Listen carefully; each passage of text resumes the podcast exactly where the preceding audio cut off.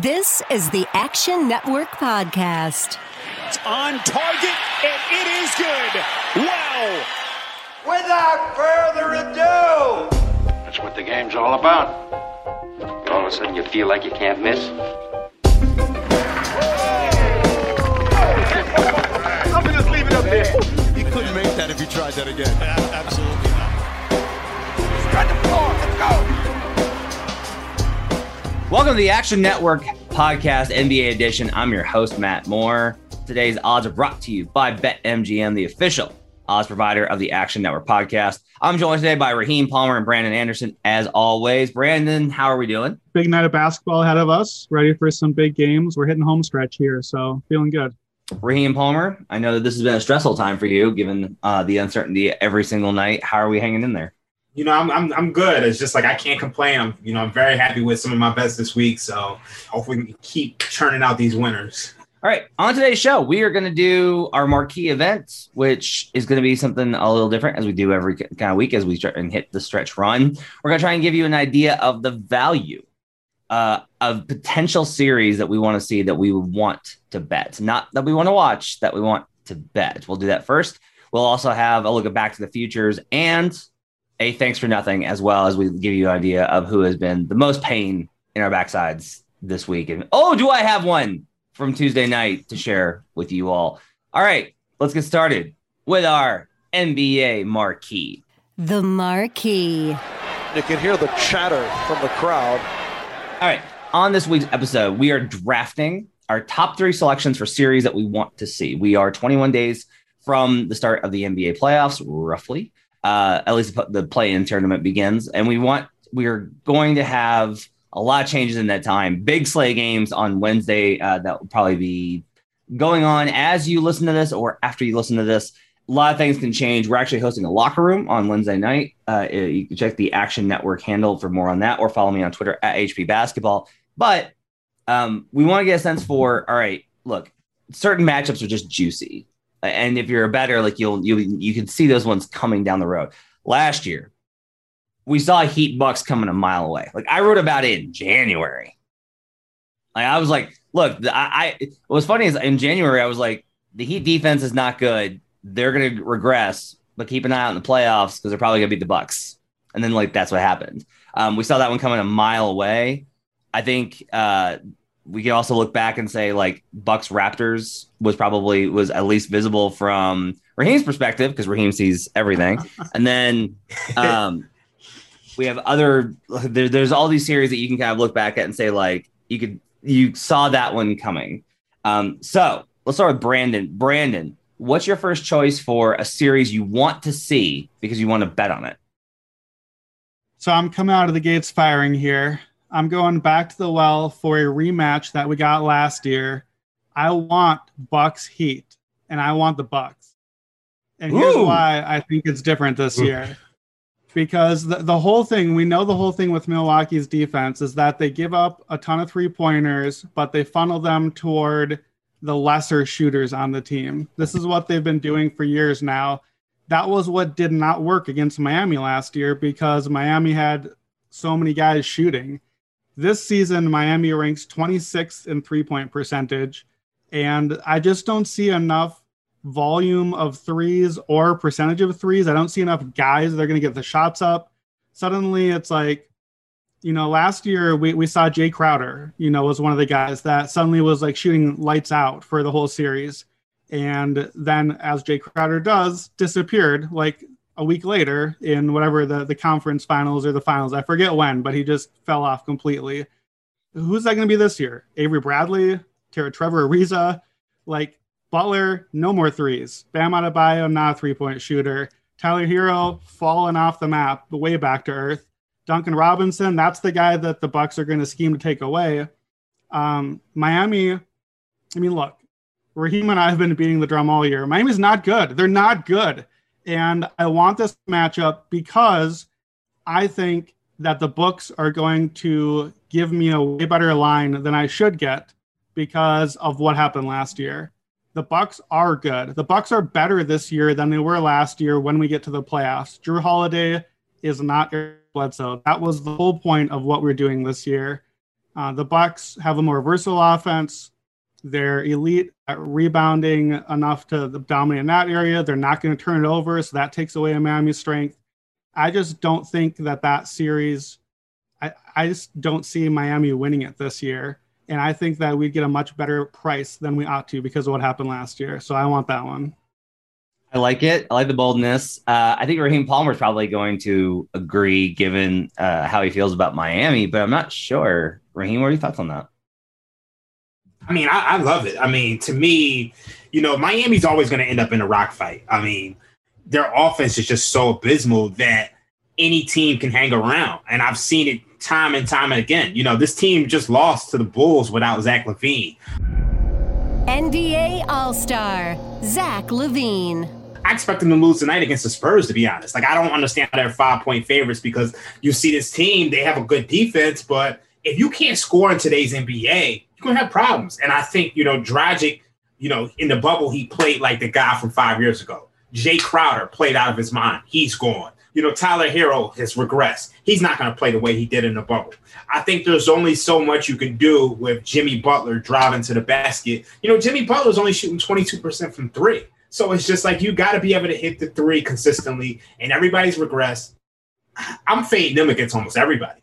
Last year at BetMGM, official odds provider of the Action Network podcast, the Heat Buck series, the Heat were plus 375. That was um, a 1 5 matchup, I believe, either a 1 5 or a 1 4. Um, 1 5, yeah. And so, like, similar situation that would probably be this year if it happened uh, in terms of the Bucks would be the three and the Heat might be the six. So it might be a first round series instead of a second round series. Um, alternatively, it might wind up as like a theoretically a two seven Milwaukee Heat, or Milwaukee could get the three, win their first round matchup, and I guess theoretically the Heat could beat the Sixers. That would be a wild turn of events. but at plus three seventy five, they beat them last year. Do you think enough money comes in on the Heat side to get that number shorter? I didn't remember it being plus 375. I do think that number would be shorter just because a little bit of what happened last year and a little bit of I think everyone has moved to the until they prove it stage with Milwaukee. So I think I think people because what happened last year, we're going to view Milwaukee worse than we ought to until proven otherwise, and Miami better than we ought to until proven otherwise. So I think that that's going to close the gap. I think too, just not being the one seed and not having the the two time reigning MVP is going to close the gap a little bit and just lower that perception. I don't know if it's going to close it enough to provide huge value on the series line. I think that I'd be looking not necessarily just to take. I can't think what that would make Milwaukee uh, in the series straight up. I don't know that that will be value, but I think I'd be looking to see about like taking the under in games, like Milwaukee in mm. five mm. or and just like playing Milwaukee game to game and and banking on the line of each game maybe not catching up before people realize like oh wait Miami's just not good enough to face this team anymore. So let's say uh, I, I would imagine it would be two and a half. It's probably what that line would wind up being at. It would be probably two and a half differential. You could play that line, right? The the win differential between yeah. the two being two and a half. Um, yeah, I think so let's see. Uh, yeah, and then the the for game two, I'm just looking at our game guide. For game two, the Heat were still five and a half point dogs in game two. Um, I think that's kind of like the question, right? Is like, uh,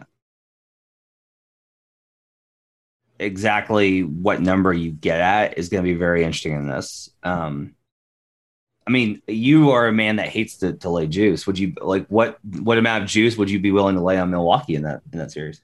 Well, that's the thing. I, I'm looking uh, even as you're saying that. I'm thinking about like, okay, so if Milwaukee opens, what do we think they open? Then like four, four or five points in game one, something like yeah. that. Mm-hmm. Like, I, I think, honestly, I think it's closer to seven. So I think the angle, yeah, I I don't like drinking the juice. I think if anything, me being me, I'm looking to go the other way. I'm looking to maybe think about selling a few points back if there's a line that I really like and like trying to play that angle to say, okay, if it is, you know, if it if it's more like seven, like Raheem says, maybe not. If it's closer to five, then maybe I might, you know, I have to look into it, but I might play it to to see if I can play an alternate line at a book and play it to like seven, eight, nine, somewhere in that range if if I feel that confident in the matchup. Um, so I know. I, I think there are ways there are ways to find plus opportunities if you have the right read or the right matchup. So I think that there there are ways to get around it. So my my only hesitancy here is just that like there's no concern in you about Goran Dragic just suddenly turning back into Steve Nash. Like there's no concern in you whatsoever about all of the Bucks shooters going cold again, like we saw versus Charlotte last night for a long stretch of that game. Um, there's no concern from you that they'll be able to build a wall around Giannis again. Like there's no concern from you on any of these. Like all of a sudden the Heat just become this playoff behemoth. There's no concern from you there. There's concern. There's just not enough of it. Like that like I, I won't feel comfortable. If I, if I feel comfortable, then I'd bet the alternate line up to like 12 or 15 or something and do something ridiculous. Like that's not what we do as better. That's not how you make money. You you have some concern. Nothing is is definite. That's right. why we enjoy this. But you know, I, I could see it, but I feel a lot better about Goran Dragic not turning to Steve Nash when Jrue Holiday is on the other side and is going to actually play hopefully 35, 40, whatever minutes if Bud deigns to allow his players to crack the 25 minute limit in the playoffs this year. Uh, what you didn't mention, and what I guess I just did mention, the thing more than anything else that would leave me fear is when it pans the sidelines and I see Spo and then I see Bud. That's what leaves me afraid. That's that's what makes me not feel super great. Um, but I just think that the Bucks are a lot better. And honestly, I think that they were a lot better last year too. They just ran into the Heat at the wrong time. The Heat shooters all got hot. Like we've been over this, that, that everything happened. Everything was in the right spot for Miami. The bubble settings were right. It wasn't right for Milwaukee. They had a lot that they were going through. Giannis got hurt in the middle of the series. It just was the right time and the right place for Miami. And by definition, that makes this no longer the right time and the right place. So I have a little concern. I don't have enough of it. You're not superstitious. You're just a little stitious. All right. Uh, Raheem Palmer, what's your first pick? I'm gonna go with the, the Los Angeles Clippers and the Utah Jazz. I love this matchup. I mean, I've spoke about it all year. the, the, the, Jazz just don't have the wings to match up with this team. I mean, if you have Royce O'Neale, Royce, Royce O'Neale and Bojan you know, you're facing Kawhi Leonard, Paul George. That's just a huge matchup advantage. And then you know, the Clippers have, you know, they have Batum, they have Morris. I just don't like the way that matchup lines up. And then also, I think one of the things I noticed is, I think in the last game, um, the Clippers um beat them. They play. They was able to play Gobert off the floor. Um, so I think they played Morris at center with Beverley, Batum, George, and Leonard.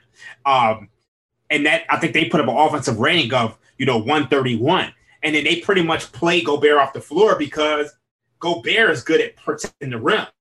But if you got, you know, five guys out there who can spread the floor and shoot the three, he's not as valuable. And we saw that happen, you know, when they played the Rockets in the playoffs as well. So I'm gonna be all over the Clippers. You know, I'll lay juice, um, even on the road, because I just think the Clippers are just they just have an answer for everything that the Jazz are trying to do. And we spoke about trying to feed the Jazz all year. And I think this is this is a matchup where I think the Clippers win this, you know, 4-1, 4-2. Raheem, do you feel as confident in that matchup if it's in the Western Conference Finals and the seeding stays where it is, meaning that the Jazz have just beaten the Lakers to get there? Do you still feel that good about it? Yeah, I, am I'm, I'm not really. I, I mean, I just don't see. I don't see how the, the, the Jazz have an answer for anything the Clippers want to do on offense or defense.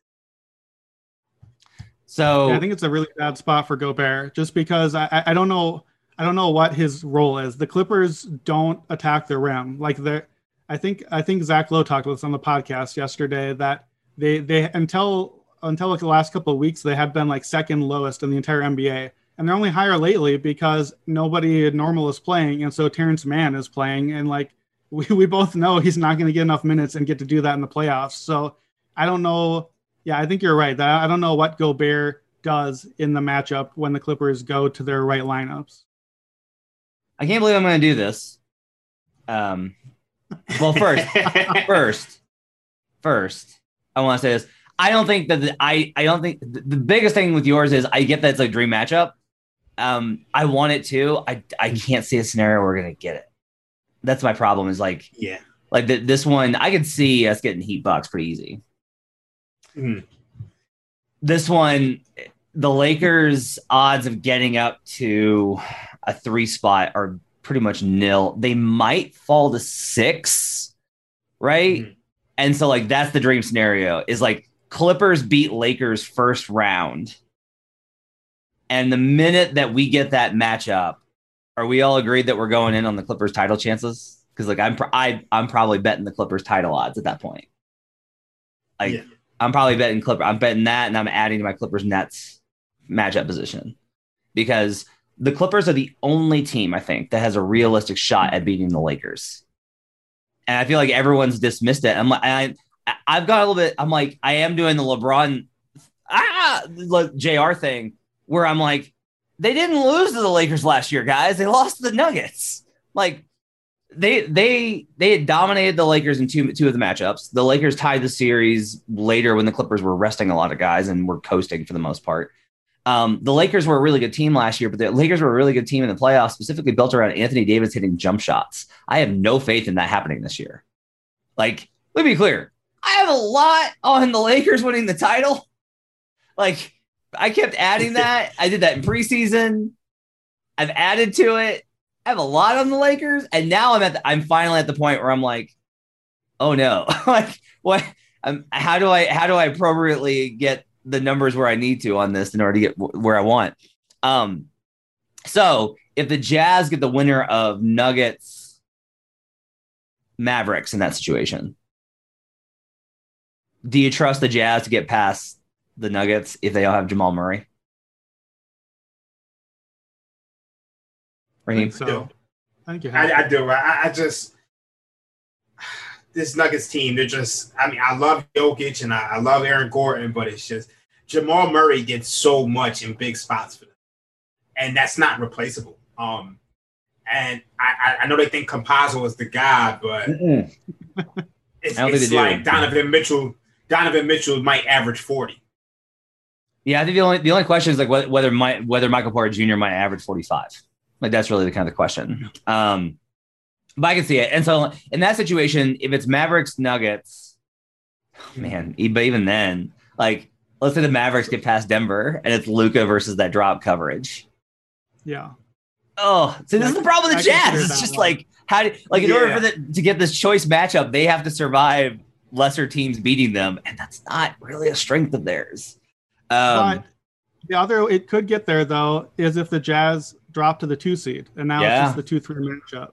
That could, and that could definitely happen given the the events that are on on the slate, especially on Wednesday night and then Friday they play. Um, Yeah. Okay. For weeks, I told you guys that I didn't understand the Charlotte Hornets. For weeks, I didn't tell you. I told you that I didn't understand them. I am here to tell you that my number one pick is a uh, unlikely, very unlikely, but still, this is my dream matchup. Four or five between the Miami Heat and the Charlotte Hornets. So, a couple things here. The money will pour in on the Heat in this series. Like you'd be able to bet the Hornets right up until buzzer and get the probably the best price. Um, a tip and tip that is because the money would pour in on the Heat, right? Oh, I'm taking Jimmy Butler. I'm taking Erik Spoelstra. I'm taking Bam Adebayo. Like the Charlotte Hornets team, good story, whatever. I'm doing some digging on this on this story that I've been talking to you guys about in our meetings for a while now. And I've mentioned this in the podcast before that the Hornets are the number two team in running switch across the entire NBA. They're also seventh in, in defense allowed. Do you want to know another interesting nugget? They're also the team that uses zone the third mer- most of any team. They use the they use zone defense quite a bit. Uh, here's the more interesting thing. Let's everyone knows like that's gonna be the the Heat's like that's the Heat's real wrench that they throw at people, right? Is like okay, we're gonna go zone, and now you can't shoot. Like the Celtics fell apart versus it. Charlotte is the third best team league wide in points per possession versus zone defense. They absolutely tear it to pieces. So you have a high volume Hornets t- three point team in Charlotte. You have Gordon Hayward as an individual playmaker and a guy that can counter Butler. I'm I would be betting this. I would be betting Hornets on the series line. I would be betting Hornets number of wins. I would be betting the differential. Uh, I would be betting Hornets in six. Like I would be betting that matchup all the way across the board. Um, and everyone is just going to wind up going like, yeah, but what about the talent? And the, the real key here, I think, is that one, coaching matters a ton. And two, individual talent, I think, matters more versus individual defensive matchups, right? The Heat are going to switch a lot, but in actuality, the Hornets are well built to be able to punish that because there's two ways to counter a switch the big slips to the basket, or the big pops. Because in both situations, if you're switching, you've got this momentary di- this moment. You've got this one moment where off of the pick, the big has separation, either going to the basket or popping outside. And so they can pop with PJ Washington and do that all day. They can, and PJ Washington it can hit from outside. Like they have enough three pointers and they have enough dribble drive attacks. I love this matchup. I think the Charlotte Hornets are my number one matchup advantage. And I can't believe it's over the Heat, but I'm kind of with you, Brandon, on this. I know Raheem's not going to argue because he's just like fade the Heat no matter who it is.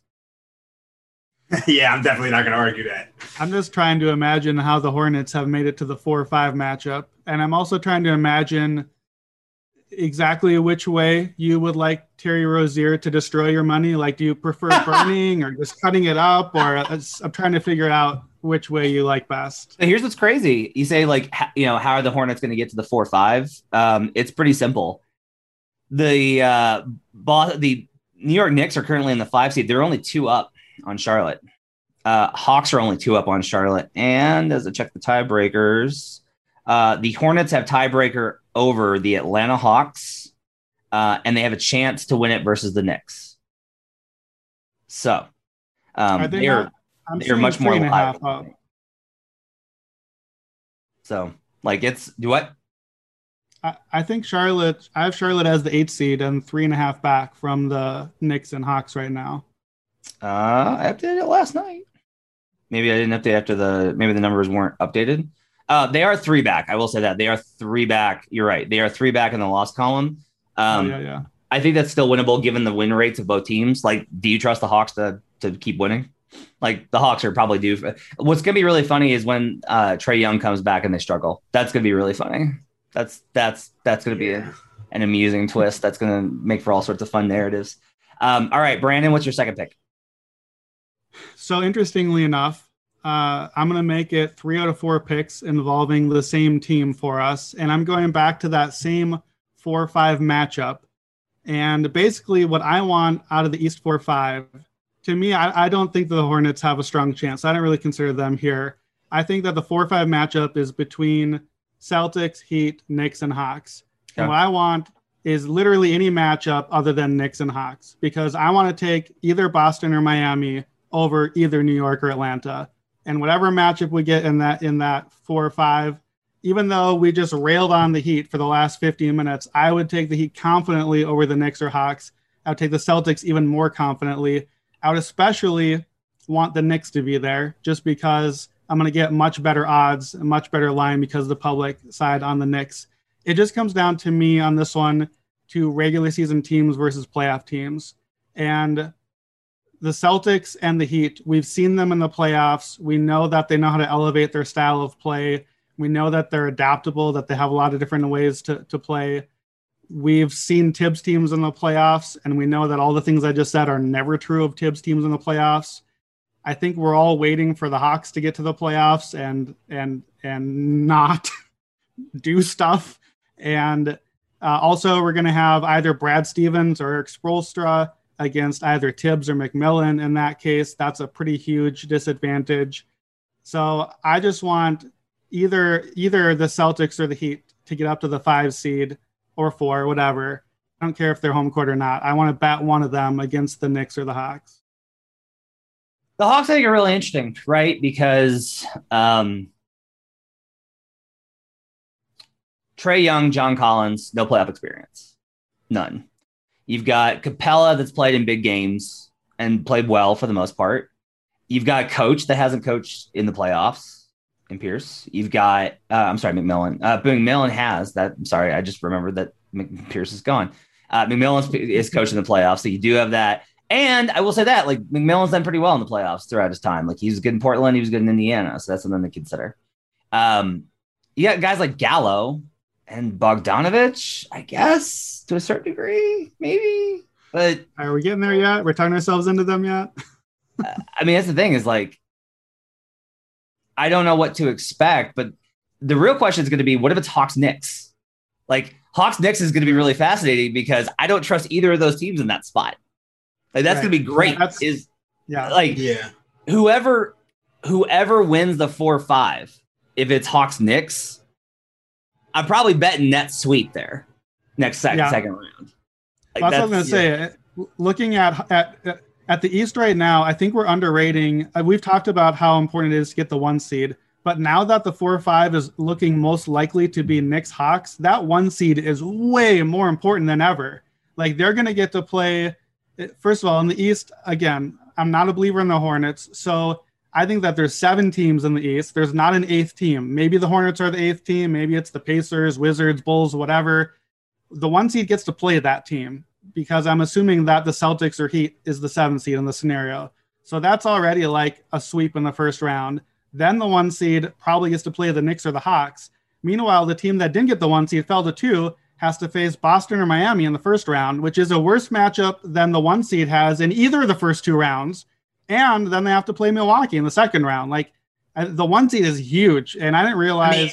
mean, yeah, Brooklyn has pulled out ahead. That Philly four game losing streak is is really trouble right now. I gotta put. I mean, are we sure? Eh, because at this point, the Celtics or the Heat could fall to the eighth seed.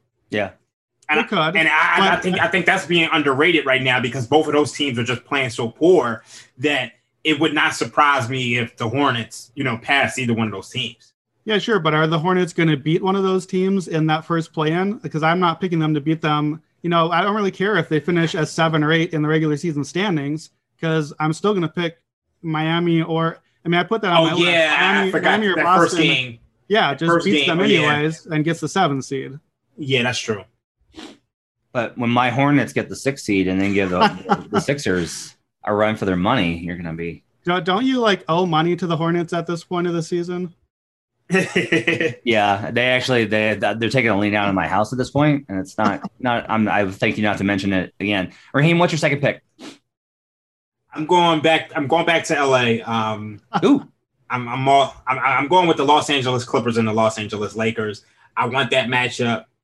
I think the Clippers have the edge. ooh, I know it sounds crazy, Ooh. but we spoke about it earlier. The Clippers are the only team who could beat the Lakers. This is the only team other than the Brooklyn Nets in which they'll be an underdog.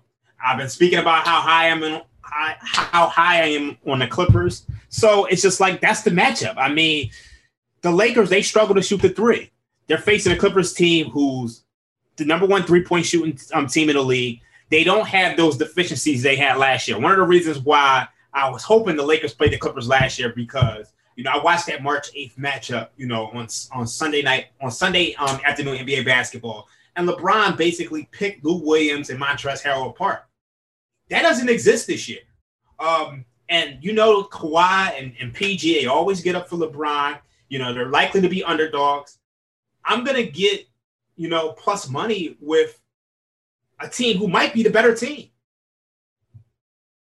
Now they're gonna struggle inside with Anthony Davis, but I'll give up two for three any day. this is a really tough one.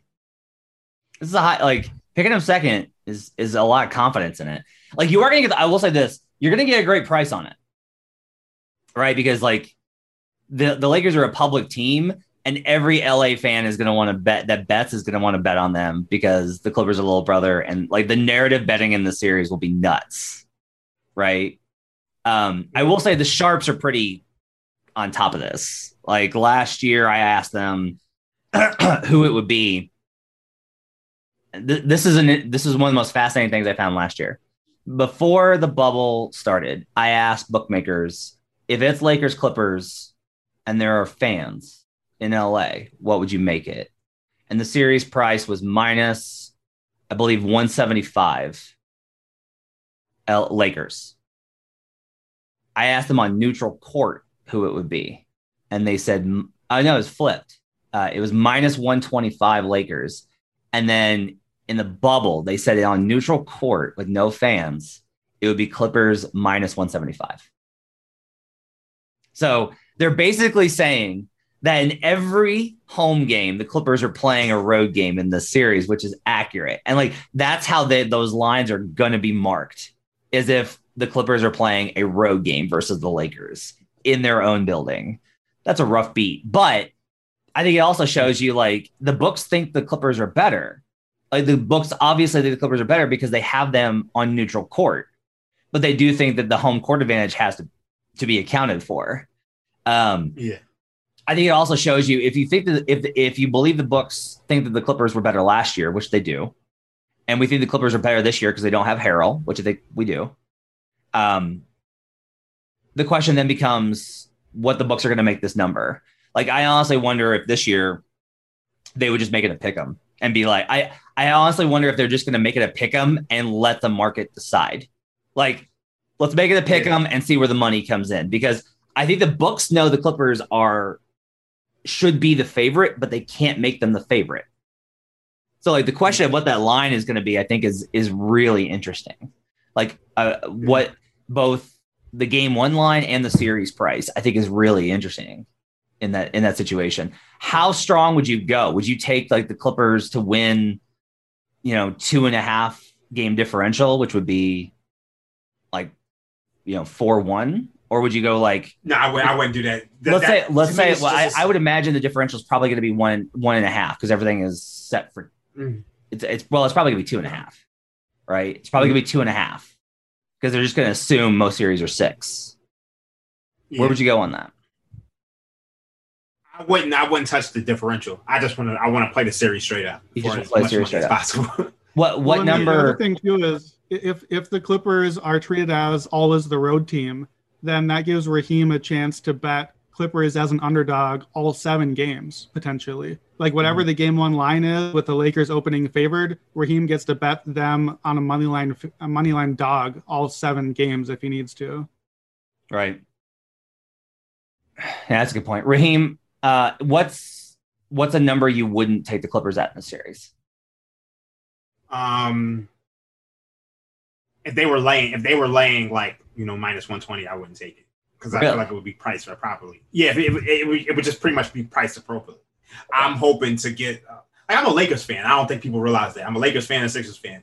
I'm hoping to. There's get no some of that such thing. I'm just telling you right now. Shoes. You can't be a Lakers fan and a Sixers fan. You can't be a fan of the guy that stepped over Ty Lue and a fan of the team that Ty Lue was playing for when the Iverson stepped over him. You can't do that. It's not allowed. Pick a side. I can't. Kobe and Kobe and AI are my favorites, but I just um for me, I just I can't lay I can't lay you know juice with the with the Clippers. It- it's just at that point it's priced appropriately, and I want to get some of that Lakers fandom, you know, pushing this line and giving me a little bit of an edge. Okay. Who, who did you root for in the Sixers Lakers finals and who would you root for this year? Um, I rooted for Kobe and them back then. Um, I would I would probably root for the Sixers now. Unacceptable. You, at least pick the same team for both times. It's hard. Yeah, that's why you have to have one team. If you have to have two teams, pick the Timberwolves and the Bulls because they're terrible and will never play meaningful basketball games. All right. So mine is going to be pretty obvious. Second round. Uh, I it's the, let's imagine that the Blazers get out of the the play-in tournament and they make it into the the Sweet Six spot that the Mavericks currently occupy. Um, big win last night for the Mavericks versus the Warriors to help them with that cause. Let's say that the, the the Blazers wind up back in six, and let's say that the Clippers managed to get over the Suns to the two, and I've got Suns Blazers. I want I, I honestly I want the Suns in that spot. And the Suns will be heavy favorites. We saw that last year where everyone it was really funny last year where everyone was like, This is the most dangerous eighth seed we've ever te- seen. It's Dame time. And the books were like, um, we will not give you a good price on Lakers sweep because this is gonna be ugly. Like the books were not falling for it. What I will take though is I will take uh Suns point differential or game win differential. Like I will play that. Like I'll take or I'll take the under on um Blazers wins if it's over under one and a half. I will take the under on that. I think the Suns destroy them. Uh Suns have been great versus teams like the Blazers. They've been great. Um they can the be- best thing about the the Suns is they can play Saric at five, play small ball, switch everything, and that causes disruptions. Ayton is actually not bad playing at the level of the screen. He can put a little pressure on ball handlers. He's a little bit underrated there, and that's what you honestly need is you need to be able to play two on ball. They can also basically just if you're anticipating it, this is what a lot of teams do is you can switch it and like, all right, we're gonna play Crowder at four, and instead of him playing Covington, we're gonna have him play Nurkic, and then we're gonna have, and that way, if they run that pick and roll, we're just gonna put pressure on it that way, and that gives you somebody who's faster. And your weak side defense is Ayton, and then Ayton's only really, and the pressure point there is Covington's left open, and you basically say, if Robert Covington hits six threes against us, have at it, Portland. And like that's a pretty sound strategy versus what Portland does. So um, I just don't think the. I was just going through this yesterday. There's no way for the Portland Trailblazers to, to build a good defense. I was thinking about this on Twitter yesterday. I was just like, there's no way. You, you can't. They tried. They tried playing two at the level of the screen in pick and roll early in the season. That didn't work. They're one of the worst teams in zone coverage this this year. Nothing works for Portland. And you're like, well, yeah, they have they have bad defensive players, but they've added all these dudes through the years. They added Harkless and, and Aminu. Nope, that didn't work. They added Covington. Nope, no go. Like no matter what, their defense is just bad. You can't build a good defense when you have Nurkic and, and Lillard. You just can't. Like that combination of players, you cannot build a scheme to work around with. Um, like your your ideal situation is drop, and Dame's not good for drop because he can't get over screens. I feel like Book uh, and CP3 would just absolutely tear them up. That's going to be a spot where I want the Blazers there because I feel like people are going to be like, "Hey, the Blazers got out of the play-in. They're they they're through their roughest times. I'm taking Dame time versus this inexperienced Phoenix team, and I'm going to under. I'm basically going to play against the Blazers' playoff hopes there. This is Action Network podcast producer Matt Mitchell here to tell you our friends at BetMGM have a great new sign up offer for our listeners a $600 risk free first bet. Here's how it works if you don't already have an account at BetMGM, just sign up, make your first deposit, and place that initial wager. If the bet wins, you get all the money. If it doesn't win, BetMGM will refund you in free bets up to $600. It's that simple. Just click on the link in this episode description to get started. BetMGM has been a great podcast partner, and they've got all the features gamblers like us love, like live betting and daily odds boosts. Plus, they're compatible with BetSync, so when you place a wager at BetMGM, that bet can automatically be tracked in your Action app. So open an account today and make your first bet risk-free up to $600. Just click on the link in this episode description to get started. Must be 21 or older and physically located in Michigan, New Jersey, Colorado, Indiana, West Virginia, Iowa, Virginia, Tennessee, Nevada, or Pennsylvania. Please gamble responsibly. Gambling problem? Call 1 800 522 4700 in Colorado and Nevada, 1 800 Gambler in New Jersey, Pennsylvania, and West Virginia, 1 800 9 with it in Indiana, 1 800 270 7117 in Michigan, 1 800 889 9789 in Tennessee, 1 800 bets off in Iowa, or 1 532 3500 in Virginia. BetSync not available in Nevada. Thanks for listening. Now back to the show.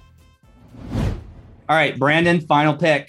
What's your third pick of our of our draft of series we want to bet on? Yeah, so my last pick, I'm looking at, I assume, what would be the Eastern Conference Finals, and I just want the Nets over the Sixers.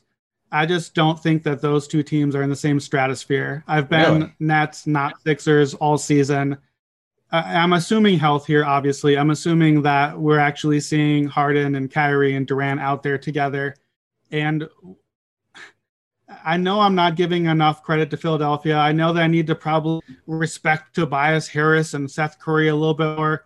I just look at that series and I see three superstar scores versus one. And I don't know what you're supposed to do about three versus one. And Ben Simmons is like, you maybe make that a 1.5. We want to count Tobias Harris for something. I'm not counting Ben Simmons toward that. And I just think Philadelphia's whole thing is that they're they, they have an elite defensive shot profile. And I don't think that matters against Brooklyn. It's free and Harden and Durant. They're going to get their shots, they're going to make the hard shots anyways. Um, I think if I'm Brooklyn, I'm just basically saying, okay, go ahead, Embiid. Try to beat us by yourself. We're going to not follow you as best as we can. We're going to just let you do as much as you can. And we have Durant and Harden and Kyrie. Going to outscore you. And you can't keep up with. You don't have the weapons. You don't have the juice. And I don't know if I'm confident in Nash and Kyrie and the other Brooklyn coaches to get there. But, uh, you know, the big question in this series is so who defends Joel Embiid? My question is who cares? I want to go small. Put put Durant at center. Put you know put Jeff Green whatever. And if they want to just keep posting up and beat all game, that's great. What are you going to do on defense now? And know we can't do that for 48 minutes because we can't bang and we can't we can't live with that physicality for two weeks of it. But what is Philadelphia going to do on defense when suddenly we're just spaced out on the floor and Harden is picking things apart and KD and Kyrie are doing their thing? I just all season long, I don't think that the best version of these teams have been in the same universe as each other. And I know that the Nets are going to be favored here. I don't care. I just want the Nets anyways. I just I can't envision what the scenario is where Philadelphia beats healthy Nets team four times out of seven. What if what if the Nets are this year's version of the Clippers? Oh, absolutely. That that's been the, the fear with them all year. We we just didn't see them all year. We haven't seen them gel. And what if the shots just don't fall? That's the what if, right? Yeah, I, I think it's a big what if. But the difference though is like if the Nets get to the Eastern Conference Finals, you're one step away, right? Like a big reason the Clippers lost last year is because they didn't take the Nuggets seriously. And like I knew they yeah. wouldn't. That's why I bet the Nuggets. Like they wouldn't. They they did not take them seriously. They went down. They went down when the, the when the Nuggets tied it three three. Like at, at three two, Paul George was still like, "We're fine. We're not worried. Whatever. We're still in control." Three three, they were like, "We're fine. We're still in control. Whatever." Like you have to you have to have appropriate fear. I don't think the Nets have appropriate fear. I'll say that. But I think they would have appropriate fear of the Sixers. That's the problem. Is like now we'll say the, the this is the biggest thing I, I that I disagree with you on, Brandon. When I think through it schematically, okay. Um, the Clippers play in pick and roll a version of ice. Um, it's they drop the big, but they force everything away from the side to the sides. They don't want they don't want you in the middle because then you can pass to either side.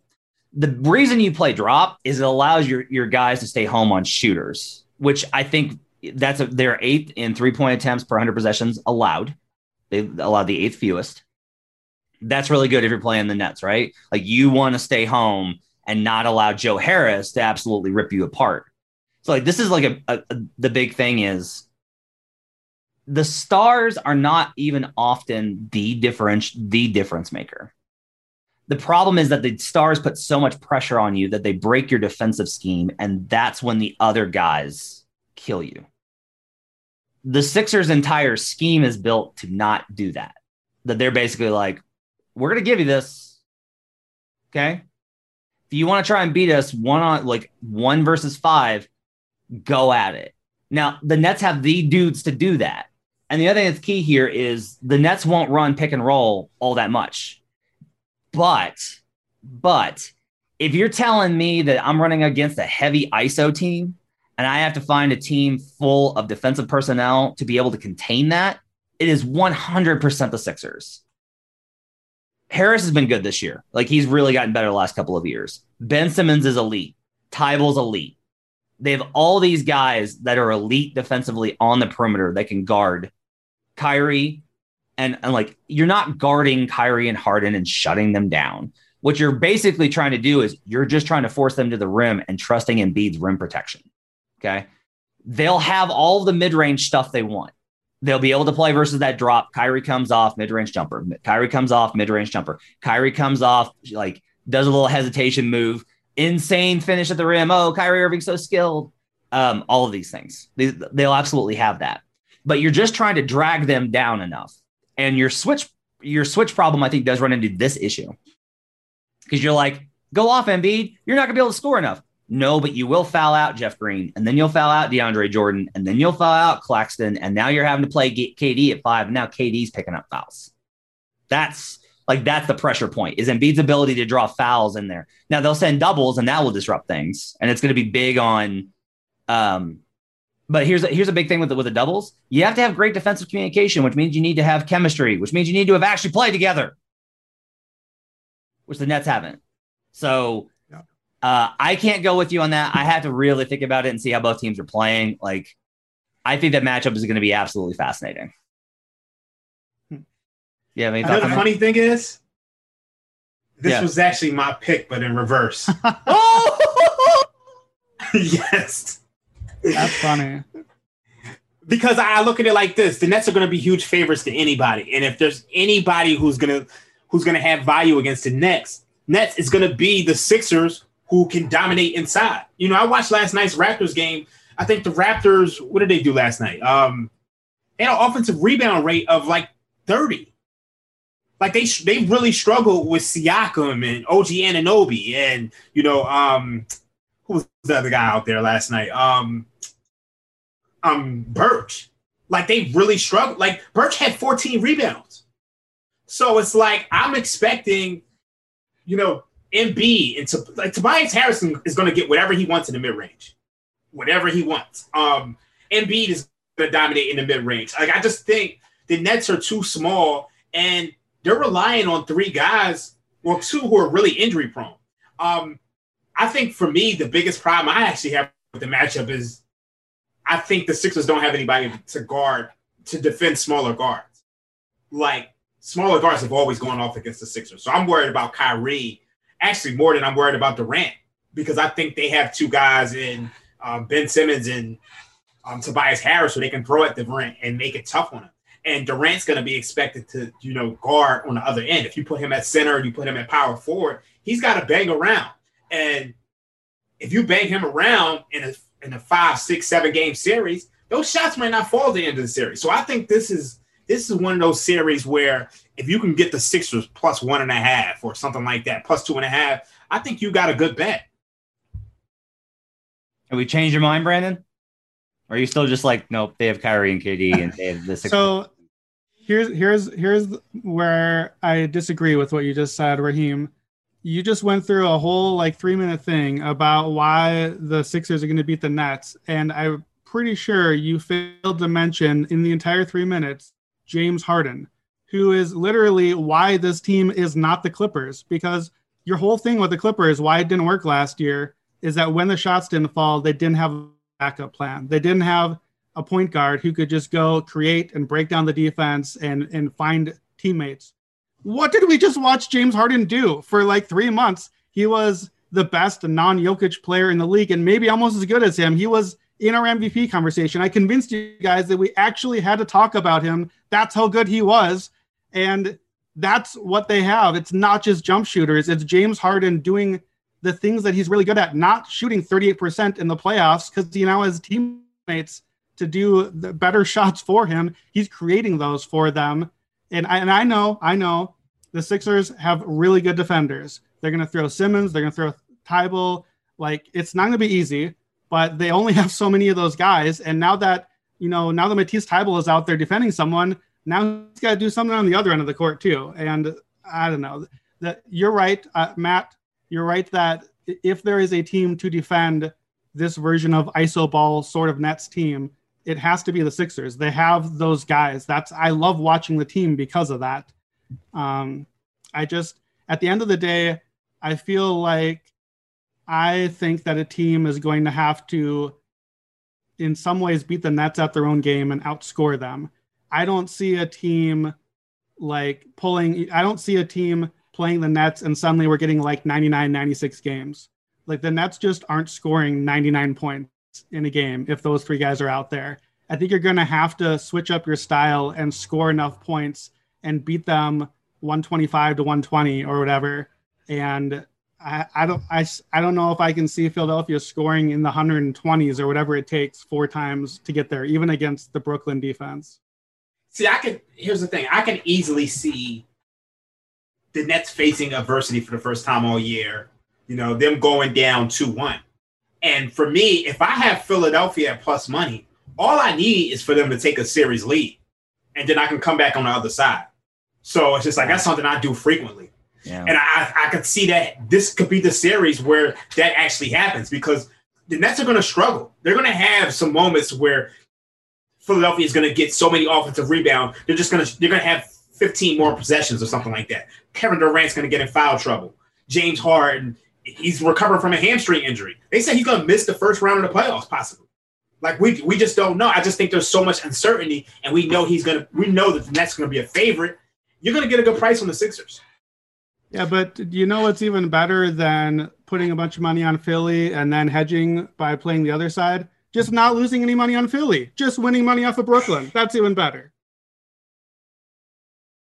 But it's not doesn't maximize your your edge. Doesn't maximize your edge. And the other thing I would say is, um, I, my final point here is, um, you went through this entire thing and you're like, and you forgot about James Harden, as if that's supposed to convince me that in the playoffs that's a reason to back them. Like, look, look we all agree no, no, no. James Harden has been good in the playoffs. He's had bad moments. He's been good overall. Uh, look, I have devoted more time in my career to, to, to James Harden than anybody else, right? Like LeBron's a close second in terms of the amount of time I've spent doing film work and, and writing and asking questions and all these types of things. Okay. James Harden is the, is the number one guy I've spent more time on than anybody. Even like everybody's like, you know, the Denver stuff. I'm like, no, I've, I've done a lot on Jokic. I haven't done nearly as much on Jokic as I have on Harden. Harden specifically has a like there there are things that are intangible you have to account for when you're betting and there is absolutely a problem that when Harden faces when things get tough Harden has a real problem. Like he does not have the mental fortitude to keep going at you when it's so difficult. And that's like this is not that he's like mentally soft or any of these other like prerogatives. I am telling you it is a trend in which I think that his specific performance, he gets frustrated trying to solve the problem because in the regular season, the problem is very easy. And when the problem gets harder to solve, I think he struggles. And you can say, like, he's not going to have to mm-hmm. do that because of Kyrie and KD. And I think that's a good point. Right. But like, Raheem will tell you all about KD's foibles in the playoffs and how he hasn't stepped up enough, which is a little bit insane. Um, Harden absolutely has those. And then, like, look, I'm just going to be real honest with you here. Kyrie Irving hit a big shot in game six, had a really get big game, or in, in game seven, had a really big game in game six and game five. I've never been impressed with Kyrie Irving's playoff performance outside of hitting like a big shot and then game five and game Mhm. six of 2016. Like, I've never Yeah, been he had game five against the Celtics um, in 2018. But other than that, I agree with you. Um, I think with Harden is that he he's so dependent on fouls and I call it tricknology or trickology um, in the regular season where he's just trying to trick and fool referees into, you know, giving him calls that when it comes to tough playoff defense, he doesn't know how to handle it when, you know, refs swallow their whistle. Against Philly, you know, mm. coming back off a hamstring injury, that's that's a tough spot. So we don't want to bet on the player that is drawing a ton of fouls and getting cheap fouls and lots of trips to the free throw line that it might not keep up. So Joel Embiid, that's what we're talking about. Brandon Anderson is a hater. It's a little different with Embiid because he actually kind of gets. The, no, I'm just saying he actually gets those calls in the playoffs. Like we've seen Harden Yeah, struggle. for like get, the first round, we've never seen him actually play meaningful playoffs. So we how have. We, it I mean, like they. I mean, honestly, if he doesn't get sick against the Raptors, I think he he was sick in in Game Five. They they win that series. But the problem is like you, uh, Raheem, the, the trip there is like you can't feel you can't feel good. He's going to play the whole series either. That is true. And then Like, you obviously, I mean, back then Yeah, they didn't have a, a good backup. They had Greg Monroe. it's always something. like it's always something. It is. So, all right, my last one Yeah. is um, I'm I'm going against Raheem's pro Clippers environment. I Yeah. want the Suns versus the Clippers. Yes. That was almost my other last pick also. That was Now- next on my board. I don't I don't think I'm taking the series price. I think I'm probably taking either differential or over games one. Um so a lot of it is I, we, I got to have the Suns fully healthy. If I don't have Saric, I'm out. Okay. If I don't have Crowder, I'm out. That's it. If those guys get hurt mid series, I'm going the other way. Mhm. The Clippers are still playing drop because they still play Zubac. Like they're still playing that. They are playing some stuff a little bit more. Mhm. They switch a lot, right? Especially when Zubac is not on the floor. But the Suns, I think, are pretty confident being able to beat a switch. Like CP3, the biggest thing with switch is like you got to be able to break down dudes off the dribble and you got to have somebody that can slip. DeAndre Ayton can slip, and Paul will find him. So if they try that switch, Ayton's going to eat him. Like he's just going to eat him up. He's gonna he's gonna be just like Aiton will have a monster game. Meanwhile, if it gets into a point point where it's like, look, we're just you know we can't contain, we got to be able to switch more on the Clippers. The Suns can go the other way, and they can now like the counter here is like the Clippers brought in Ibaka almost specifically for this purpose, right? Is like put Ibaka at five and then Mhm. switch everything. But I feel better about Saric and Crowder guarding PG and Kawhi possession after possession with some help, with some help, than I do Serge Ibaka after an injury plagued season trying to guard CP3 on the perimeter. Mm. Um, I like the Suns' makeup. I think that they have a very us against the world mentality. Uh, I think they have a very nobody believes in us, which I always do like. Like these are narrative things. I think there's narrative stuff that you can definitely bet on. Like this stuff still plays out in sports. It is good to be the team that everybody dismisses. That's where you want to be. You never want to be the team that everybody's like, "Oh, you're gonna be great. Everything's gonna be fine." But no, ev- no, there's no reason to worry. Brandon Anderson says you're gonna you're gonna beat the Sixers. It's fine. And Everything's great. CP3 You don't want to be in that If spot. CP3 beat the Clippers, like that would be the all-time like one of the best stories ever. Huge narrative, right? Like massive narrative. finals. and like this is the this is the whole thing with the Clippers is I still don't see enough evidence that they play with enough of an edge. Mm. Like they're just basically trying to be like, yeah, we're good. We're gonna beat you. We're we're really good.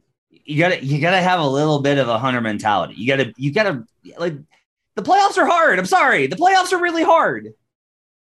And I still don't see enough leadership from Kawhi Leonard. I think PG's been fantastic. That's one reason like I'm a little bit like "Oof, I don't know because PG's he's a problem this year. Mhm.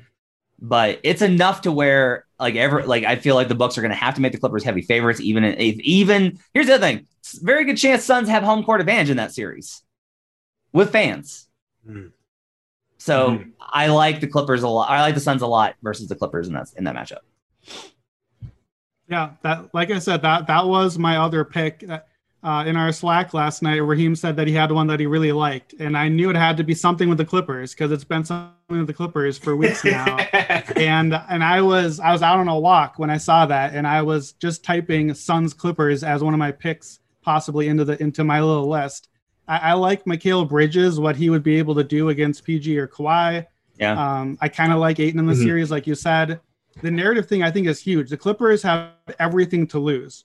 Like they, they have everything to lose. That that they're they're free agents at the end of the season, right? Kawhi and PG both, and they would have back to back huge chokes in the playoffs that they'd have to deal with and decide what are we going to do. Uh, are we staying? Wait, one of did one of them sign? Did they sign on now? I forget. I feel like PG Um, extended. yeah, Yeah, I PG think so. son. Kawhi's a But- player option. But either way, it's just it's, it's an everything to lose versus everything to win thing. And I agree too. I'm not saying that he is the best player in the series, but the player that I would trust most in that series is Chris Paul. I would trust him, and I like the matchup a lot for him. And yeah, I was trying to decide too. Like the reason I didn't pick it is because I'm like, uh, am I really picking that series win? I don't know if I'm picking the series win, but I would definitely be betting a lot of the Suns games at the least. I think. Raheem wants our money. That's the look on his face is he wants our money. No, you know what? I mean, I, I'm I'm really thinking about it because you, you guys know how much I love the Suns this year. So I'm just, I don't know. I feel like I'm I feel like I'm picking one brother over the other. Here's a real question. Here's a real question. Um, if you ask me who's the third guy for the Suns in the series, all right, Book and CP3, who's the third Yeah. guy? I could say it might be Ayton, it might be Saric, Mhm. uh, it might be Mhm. Cam Johnson. Honestly, he's been great. Crowder. It might be Crowder. Yeah. It might be Bridges. Bridges. Crowder. If you're the Clippers, who's the third guy? Right. That's what I was gonna say. It's probably Morris. Reggie Jackson. Reggie It's- it's- Jackson. It, it- it- it ain't Reggie Jackson. It's, it's And probably Morris. I will It's tell you probably- this. if you if you Rondo? tell me that the, the key to the series is Marcus Morris, I am inherently going to put money against you. I'm just saying. I mean, it, Like- it's got to be him or Ibaka. Ma- Marcus Morris somehow got punked by Paul Millsap last year. Like, Yeah, that was strange. Pa- like Paul's 35 and not necessarily the I'm gonna get mad type of dude. And he was mad. This this this breaks my heart as a Philly guy. know. this breaks my heart. All right, this has I been fun. I love these exercises that we do. We'll have another one next week. Before we move on here, we want to show some love to our sponsor, Athletic Brewing Company. Athletic Brewing has been making some of the most flavorful beers money can buy. Beers that celebrate the innovation of great craft beer, but without the alcohol. So if you want to take it easy on the booze and keep your gambling what's about you, Athletic Brewing's award-winning beers are a great option. If you want to support this show, head to athleticbrewing.com, check out their selection, and place an order using code ACTION15. This gets new customers 15% off their first order. And if you order two or more six packs, shipping is always free. That's athleticbrewing.com. Use the code ACTION15 on that first order and enjoy great taste while keeping your gambling edge. Playoffs are getting closer. Make sure to check out all of our stuff on Action Network. But Before we go, we're going to go through our back to the future. This is where we talk about futures that we wish that we had made earlier in the season. Back to the future.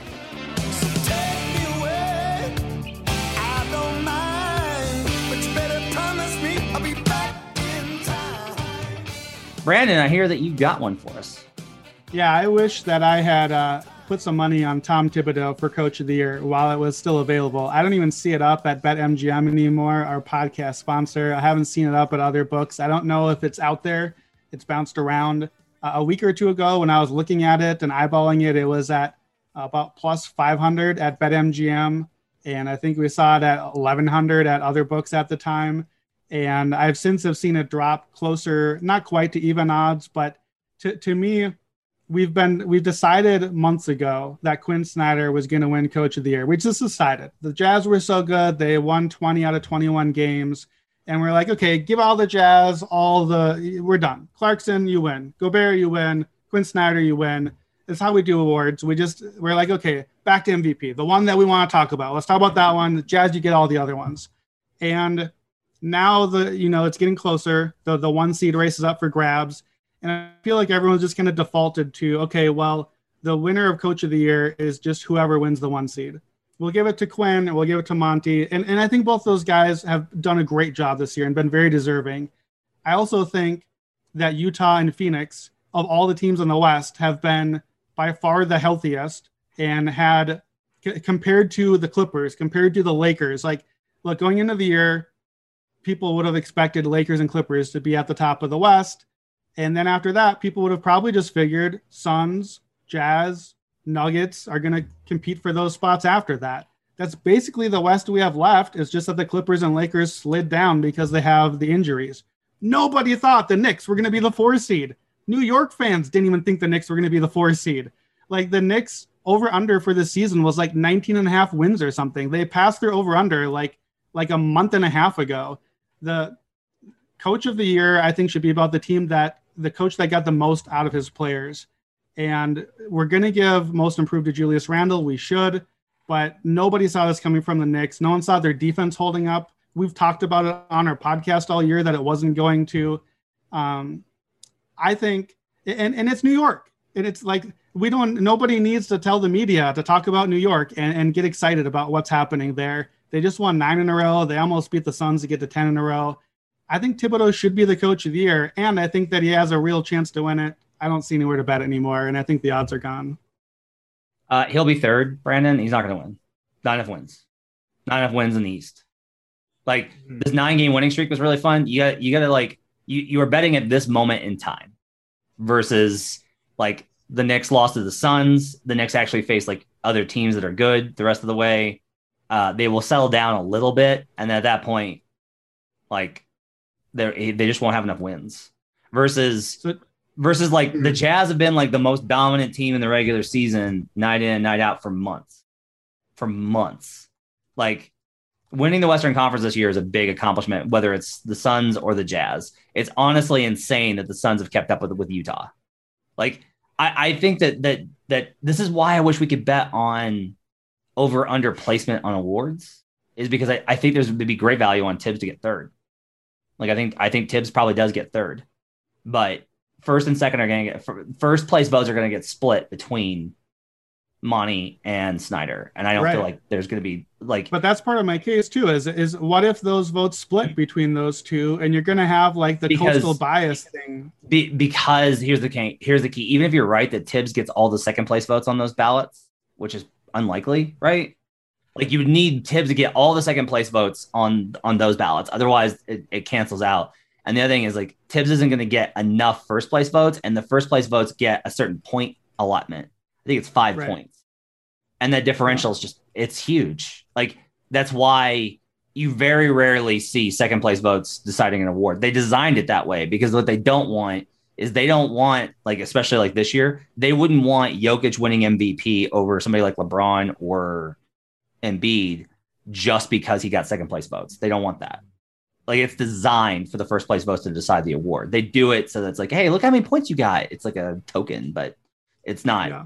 It's not serious. Like I hear, I hear you, um, and your case is sound as always. You have like, and like I think if you bet it once again, you could cash out at like, you know, you've doubled your value already without having to worry about who wins the award. But I don't think he can win. Yeah, well, that's at, at plus eleven hundred a week Yeah. or two ago. I think Yeah. that that I would I would love to be holding that ticket right now. I'm, I'm not going to bet it, even if it opens back up. You know, I think I think the the narrative has switched enough that he's in the race enough now that the odds aren't valuable anymore for him to be able to win it anymore. So I'm actually looking back at our um, preseason awards, and uh, the only one that really did well is uh, predictably Raheem because Raheem's really, really sharp. oh, Um, I did well. I'm trying to think. What did I have? you had you had two MVP bets, one on Luka at plus four hundred and one on Embiid at plus four thousand. So Uh-huh. like even though like nobody could have really bet Jokic, I don't think coming in, especially coming off of the conference finals appearance. Um, Mhm. and then you had six man Jordan Clarkson plus seven hundred, my man, plus seven hundred. you got Clarkson. That's the one that I still I look back and I'm and um despite Joe Ingles' brilliant shooting performances, uh I think like Clarkson's gonna win, and that was a really obvious pick. When, it, once you realize that Lou Williams was probably not part of the Clippers' future, that had to have been like the move. Like that needed to Yeah. be the move. Um again, De'Anthony Melton next year, I feel really confident in, but like I grabbed Norm who like because of the Raptors insanity this year wound up starting a bunch of games. Mhm. Um, but like the one that I look at and go like, man, Clarkson was absolutely going to come off the bench and he was absolutely going to get the points. And this is the biggest thing is at the Mhm. end of the year, most most voters aren't going to have looked at six man of the year. Like the Yeah. hardcore ones, like Zach Lowe, yeah. Most of the voters are going to have not thought a second about six man, and only right now are going to look at it and they're going to go on Basketball Reference and they're going to sort by most games played with fewest games started, and they're gonna look at points, and there's gonna be Jordan Clarkson, and he's gonna win. Um, so that was like that's mine. It was like, man, that was a really great pick that I wish I'd come up with. So that's my Back to the Future is Jordan Clarkson for six man of the year. I, I, you know what I think about that? Um, rookie of the year was really, really difficult because we had no real summer league or anything like that. So it's just like I'm, I'm super disappointed. I just didn't see the LaMelo. I didn't know he was going to be this good, but Justin Phan did Yeah, well, at least you didn't pick Obi Toppin over him. unnecessary, Brandon. That was not necessary. I did, I did bet Brand. I did bet. I did. I did bet Justin Phan. Obi Toppin versus LaMelo Ball versus the field. If it was the field, that was wise. I was like, there's like a great chance somebody else wins, even if it's not Obi Toppin. And now it's definitely. But the good news is that uh, when LaMelo got to plus two hundred, I went at him at every book I have. Every book I have, I put in a bet at LaMelo Ball plus two hundred. So I'm still going to profit uh, way more. That's going to offset my my cost on having to pay Justin Phan on that, and it'll help out with having to pay off Raheem for Nets or Sixers. Was it which one was it? Um, Sixers, Sixers, Celtics. Sixers, Celtics. Sixers Celtics with the Sixers obviously getting it together this year. I did not. I guess Doc Rivers is a, a better coach than I thought he was. I thought he was a good coach. Did not think he was going to be this good this year. All right, final segment. Thanks for nothing. Good teams win, and great teams cover. But some teams do neither. This is Thanks for Nothing. And it's too late, baby, now it's too late. Though we really did try to make it. Here's mine. Boston Celtics. Okay, so I look at it last night, Tuesday night. The Thunder are one and nine against the spread second half, the last 10 games. Um, and you say, like, well, that's noise. No, it's not. They're tanking. Like they hang in all these games and then they tank. Like they try and lose. They had turnovers like every 30 seconds last night, and all the Celtics had to do was not out screw up them. And somehow they managed to lose the game, a brutal loss in their playoff chase to get out of the play-in tournament. And they fail to cover versus the Oklahoma City Thunder. I know that it's supposed to be a dog, but oh my God, how do you not outscore them in the like first half? Fine. You know what? The Thunder are surprisingly plucky. The Celtics are actually pretty bad in the first half. I was like, I'm not going to touch that. But second half, all you had to do is outscore them by four and a half in the second half. That's it. You could have lost the game still. How do you do this, Celtics? Such a terrible loss. Anybody else got another team that they're mad at this week? Um, I'm, I'm going with the same team because the Celtics on Sunday, that was one of the most abysmal performances I've I've ever seen. I mean, they, it allowed the Hornets to go out there and shoot almost 50% from three. Offensively, they just had a, a, a 107 offensive rating. I mean, this was like one of the few times where the Celtics have had almost there was nobody on the injury um, report except for Robert Williams. Everybody was out there, and they just went out there and got blown out. Um, I mean, they dominated this Hornets team. I mean, they they beat the Hornets. I'd say seven out of the last eight times by average margin of 23 and a half points, and they got smoked. So it's just like, just as you think the Celtics are starting to get it together, they become that lackadaisical team that really just doesn't have a fight this year. I would have warned you off on the the the Hornets game. I would have warned you off on that one. 0 and 4 this season. The Celtics are in starts before four o'clock Eastern. Oh wow. 0 and 4. They they have it started. I think that they lost the Pistons. All these early starts, like I've just it's been it's been part of my my Sunday morning routines this year. Oftentimes is you know I wake up here on Mountain Time and I you know, get myself a cup of coffee and I sit down and I go, oh, the Celtics have an early game. And then they get trounced and I go, I got to remember that. And then next time I don't remember it at all and forget to bet against the Celtics or four o'clock Eastern every single time. What's yours, Brandon? So I got to just be a fan for a second. And thanks for nothing. Poorly timed, completely meaningless, totally useless. Minnesota Timberwolves win. Oh my God, Brandon. Brandon Anderson is a hater. What are we doing? Just listen. we are eight and eight in April when the only job the team should have right now is to lose enough games to make sure that they have at least a 40% chance at keeping the top three pick that they shouldn't have traded away anyway, but now have to live with. That the team is going to win just enough games to quote unquote establish a winning culture. The same thing that the same garbage they've fed us for the last like 15 years. Guess who doesn't establish a winning culture? The Timberwolves. We win a couple games and then start the next season and lose a whole bunch more again. There's no winning culture carryover. It's not happening. Listen, we made the playoffs once, one time since Kevin Garnett left the, t- the team. That one playoff that they did was in 2018 when the Timberwolves won the final game of the season, game 82 against the Denver Nuggets. And even that one time when the Timberwolves made the playoffs, it cost them their draft pick because their draft pick was traded like always and it was lottery protected. So it dropped them from 14 to 15. They lost the draft pick.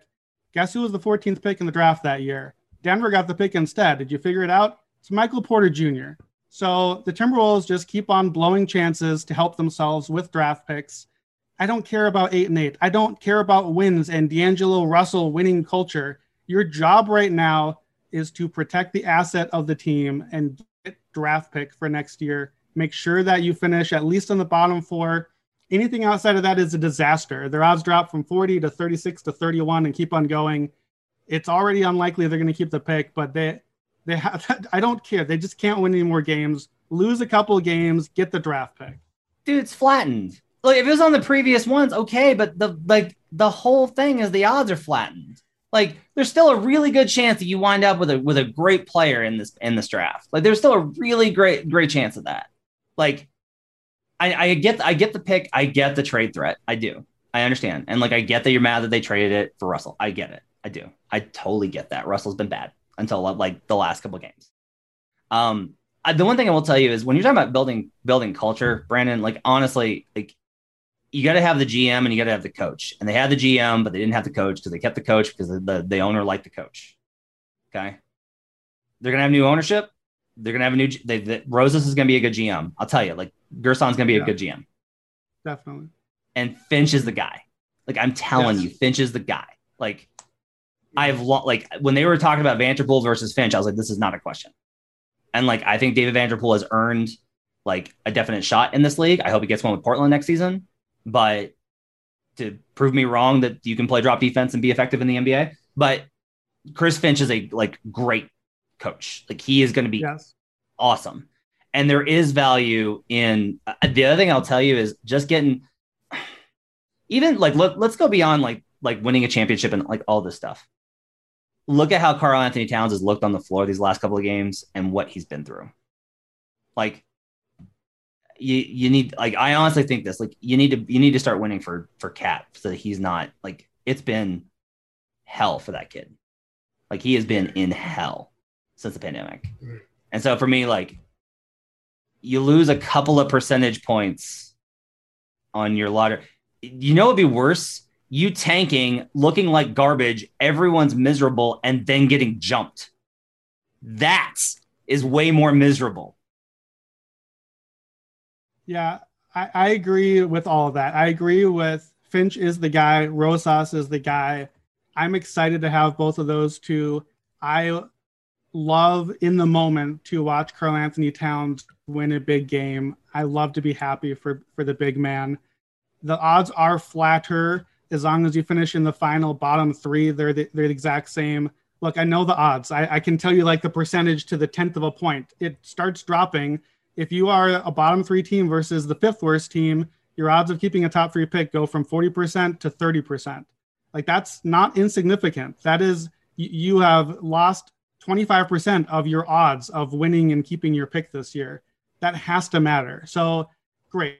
Keep the Finch momentum, keep the cap momentum, win a couple more games if you have to, then shut it down and lose out. And you, you have to make sure you have to stay in the bottom four. Anything, any, if you if you drop to four, you lose a little bit. Anything beyond that, I don't care. That wrap it up for the Action Network NBA podcast. Hope you guys have enjoyed it. I know that we did. Great show. We'll be back next week with another episode on Wednesday. Make sure to check out all the great shows on this feed, including golf, MLB, and NFL draft coverage through and through. If you want to bet on the NFL futures, and I know I do, you're going to want to see what happens in the draft and you're going to want to get the analysis from our award winning experts. Make sure to check that out on this feed and download the award winning Action Network app on your phone or mobile device right now. We'll see you guys again next week. Thanks for joining us on the Action Network podcast, NBA edition.